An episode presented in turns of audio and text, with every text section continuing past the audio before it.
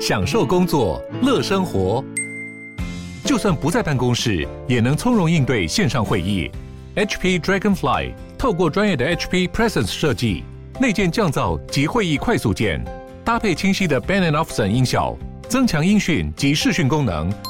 HP Dragonfly 顶级商务笔电，采用 Windows 11专业版，让您在会议中享有最佳的视觉和听觉品质。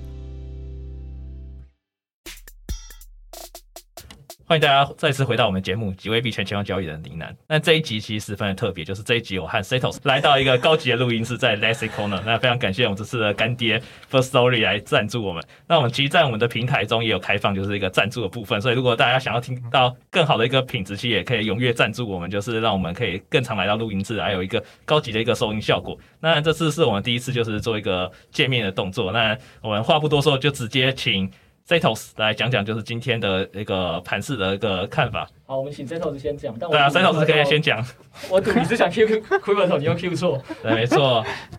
干妈的，每次都 Q 错。这一周大盘吗？呃，应该说这两天我觉得比较有看头了，因为这两天突然呃又从应该说这一周大概从四万多又上到五万嘛，就正当大家以为五万有机会可以踩稳的时候，它又往下杀。但我看到有人是解释说，哎，因为这个是。有选择权的关系啊，有些选择权的卖方他打算控住价格，让这些买买的人不要赚太多。Anyway，反正，哎、欸，我觉得币圈的节奏还蛮快的。你可以看到这一周，呃，在买的人啊，从前一天他可能就会说晚了，明天又要去打工了，明天要去上班了，到明天他就会开始问你说，就是干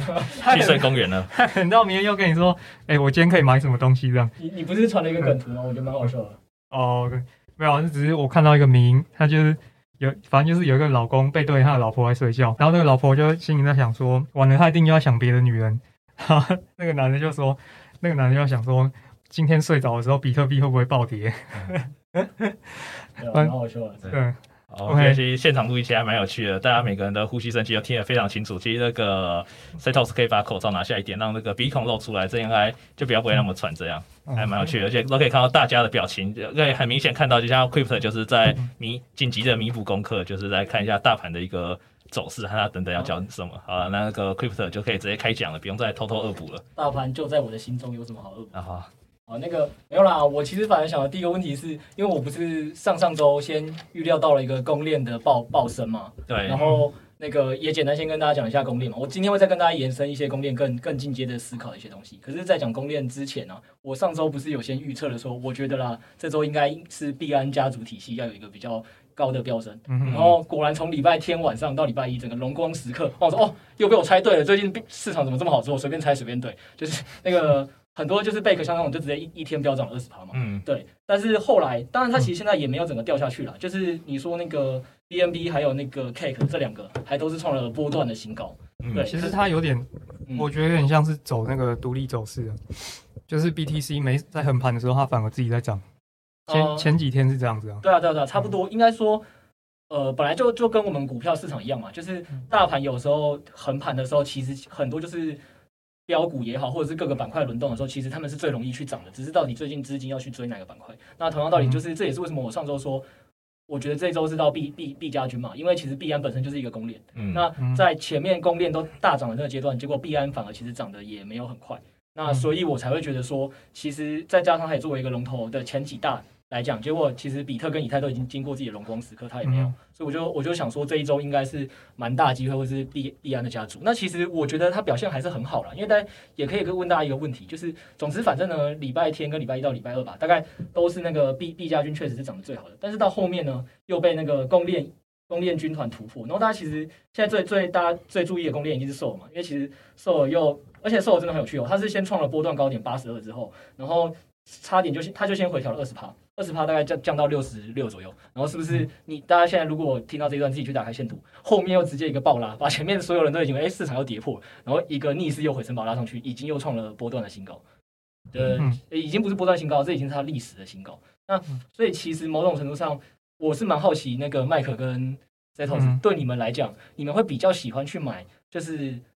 然后你们先看我 SOL，你们看一下它这个盘势的的震荡，然后你们现在再去看呃 BNB 或 Cake，看你们手上有哪一个。然后你你会发现 BNB 是从七二二那天低点之后，确实也就一路上调了，基本上它也没有经过几根红 K 回调，对不对？嗯，就是从两百五十四就直接来到了五百一十八，然后其实几乎你可以看到，就是没几天它就创一个新高，创一个新高，然后也几乎不会跌下去。这种就是大家有没有印象中我们之前在跟大家讲的，这种就是呃缓涨，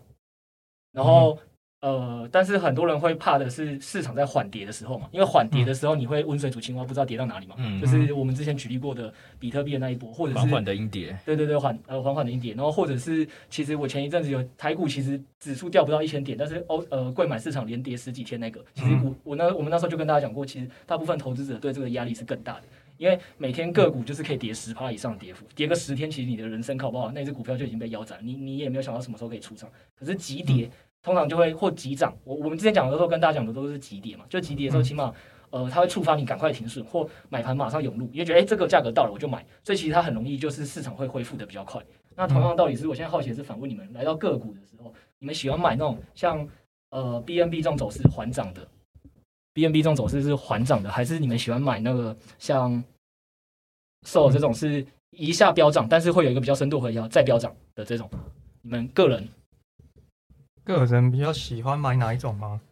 其实我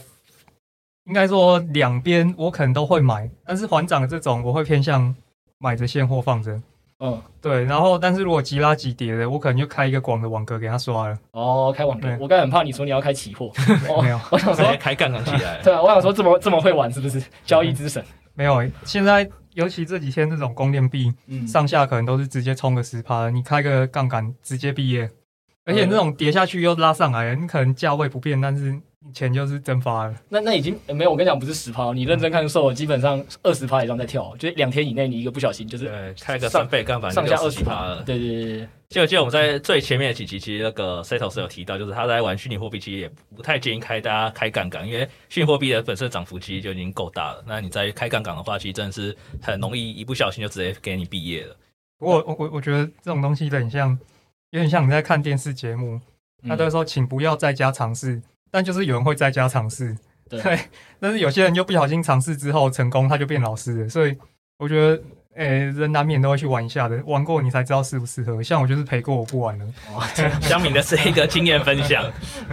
感感谢哦，感谢。那个我我觉得讲的蛮好的，然后这也是我我要提醒大家啦，因为。大家应该会发现，我在七月二十以前，几乎每周大盘一开始讲的都会是讲比特币最近跌的怎么样，因为要给大家信心嘛，然后讲一些长线的新闻，让大家知道说这个产业还在变好。可是到现在最近这这这一些时间，我就开始跟你讲说，哦，哪个板块比较好，然后感然后开始很很认真的跟你讲各个板块到底在干嘛。原因就是因为现在市场确实是在一个往上走的一个牛市阶段，所以大家当然在这个时候也不需要我用新闻给你信心，那你们更需要知道是哎哪些币你买起来会是比较了解他在做什么。所以我最近做比较多这件事，但我还是要提醒大家，就是呃像 Setos 讲的。你玩呃牛市为什么会疯狂？原因就这样，玩到越后期，很多散户会觉得，哎，赚钱怎么很好赚？就像我刚才举例的，我说，哎，币加军被我一一预测就涨，哪有市场每个东西我每周预测都涨？你觉得我会不会觉得，哎，我自己很神？然后越觉得越神，你就会越忘记风险，你就会杠杆越开越大，或者是你会把，也不要说杠杆，就是你有没有买现货部位？很多人可能会怕加密货币的波动嘛，一开始可能只先放个两三趴资金，后来放到二十趴、三十趴、五十趴、一百趴。就是我要提醒每一件事情是，呃，自己的部位控制最好还是不要买太多。就是我一直提醒大家的，就是我们都会想要赶快赚快钱，可是赚快钱的。前提是你要先去一直不断的提醒自己说，永远会有风险出现，这是第一个。然后第二个就是，那你要怎么提醒自己呢？我很喜欢用方法，就是大家可以多去看一下今年五一九那个崩跌，那那些小币的崩跌了，就是比特币那一天大概比跌了五十趴吧，那连以太币大概至少都跌了六十趴，其他小币是可能很多七八十趴，对对，那一阵子过完七八十趴，甚至有的九十趴都有，就看你买到什么币。那去年的三一二也是一样的事情，所以我觉得大家还是要自己多注意这件事情，就是。当你们觉得自己赚的很快乐的时候，多去看一些这些崩跌的时间点，然后提醒一下自己说，呃，风险还是要顾。然后就像我，其实玩了这么久，我很多时候我也在克制自己，就是我当然也很想说，诶，我好想把我手上的一些比特跟以太，或者是某些币再去。呃，配更多一点到其他的小币，我们所谓在我们圈内叫山寨币啊。但是为什么我没有这样做？因为你永远要知道，现在赚的这些钱都不是你的钱，市场回调之后、下跌之后，剩下钱才是你的钱。所以你要提醒自己的是，不要在市场顺风顺水的时候，就是呃资金打太多进来，然后或者是你的部位一直去追涨杀跌那些标股或小币。这当它市场所谓潮水退去的时候，乡民就会崩溃，你知道吗？那你觉得什么时候可以买？啊，那你觉得什么时候该买？我讲了这么多，你现在又在问我买 买点？你说买什么买什么？也不是。那你觉得一般人对他要怎么去去花他的这些钱？假设他今天钱都进来了，嗯，那他应该要，譬如说五一九那时候下来的时候，你会建议他买吗？哦，五一九下来的时候，我铁定是会建议大家买的、啊。嗯、那时候你大家还有印象，我在录大盘的时候，我都讲什么？我说，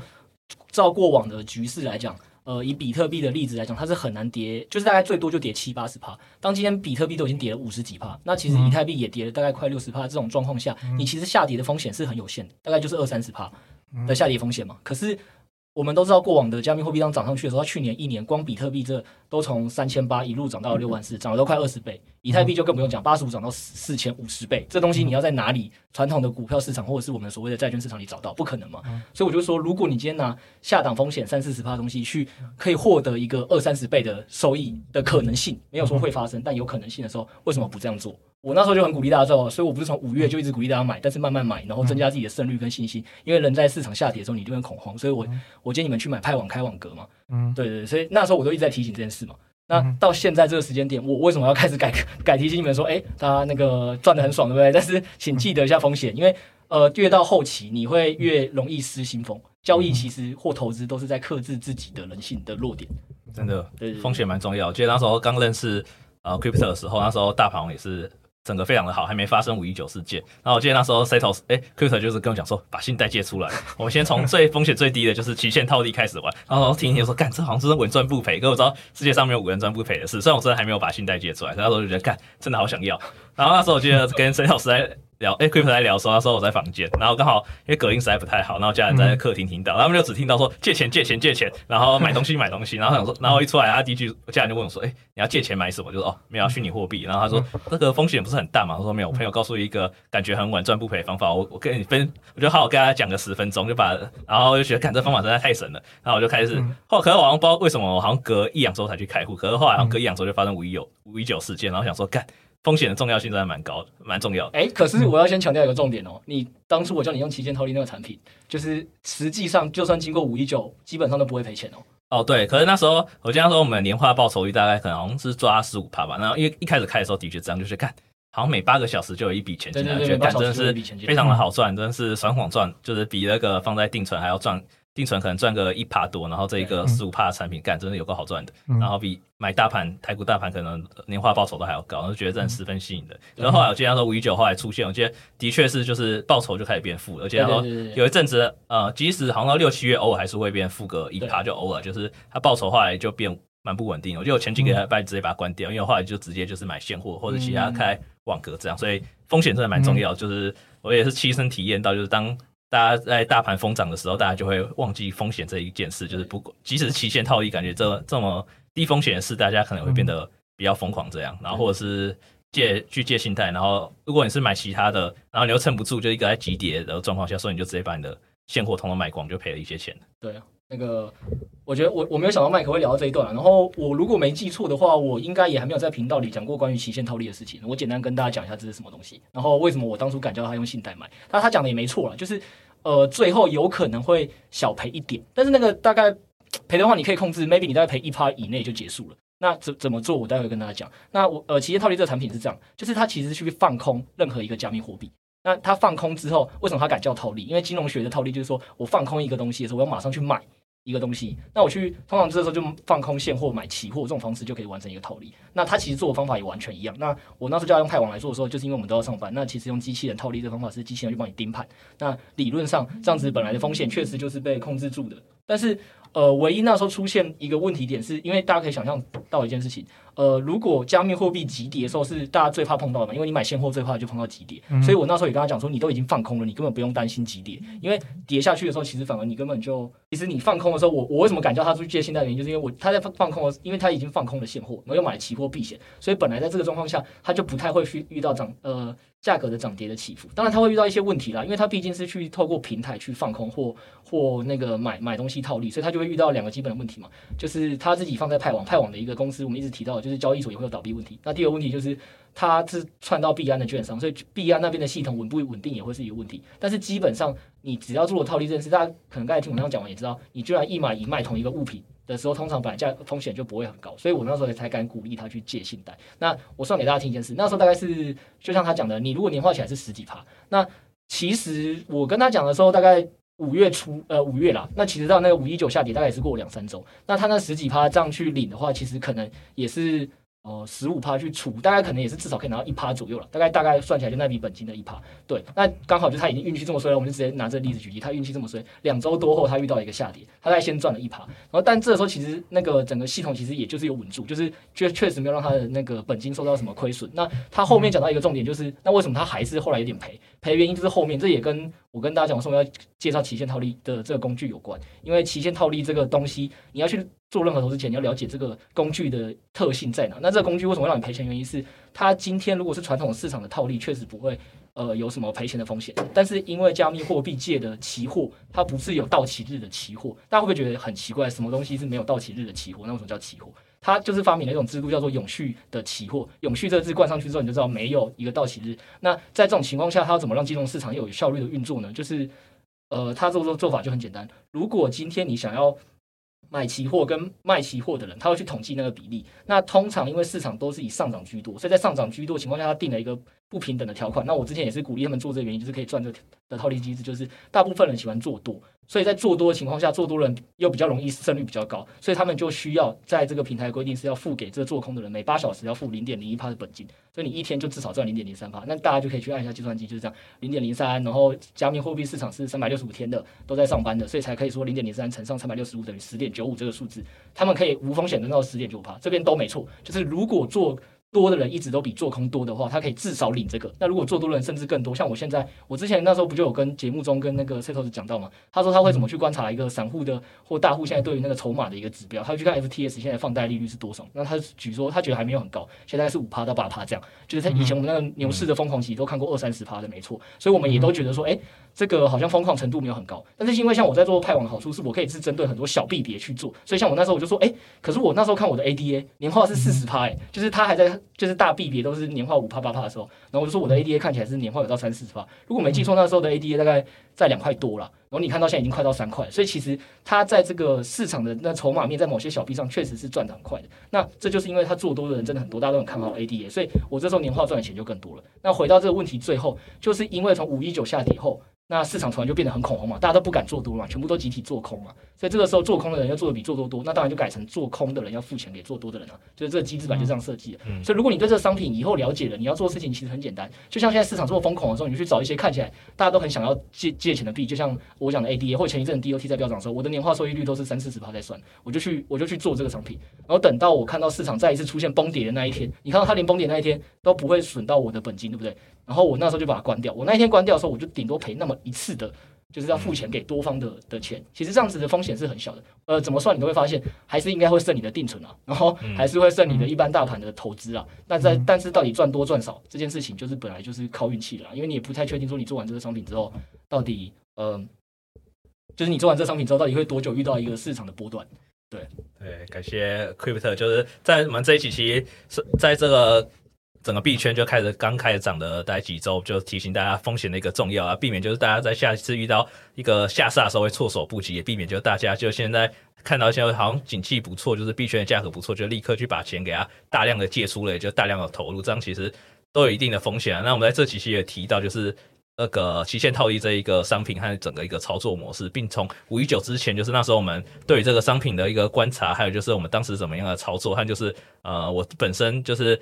自己后来为什么把它关掉？那后来那个 Crypto 其实有提到，就是怎么操作会更好。其实，在针对一些小币的一个部分啊，只要判断就是目前大家看多比较多，还看空比较多。那在一个大崩底的时候，再赶快把它关掉，其实都应该都可以获得比定存还一个不错的报酬。其实觉得，在我当时其实还没有学到这一招啊，不然我那时候应该就会在崩跌的过几天，可能就把它关掉了。就是。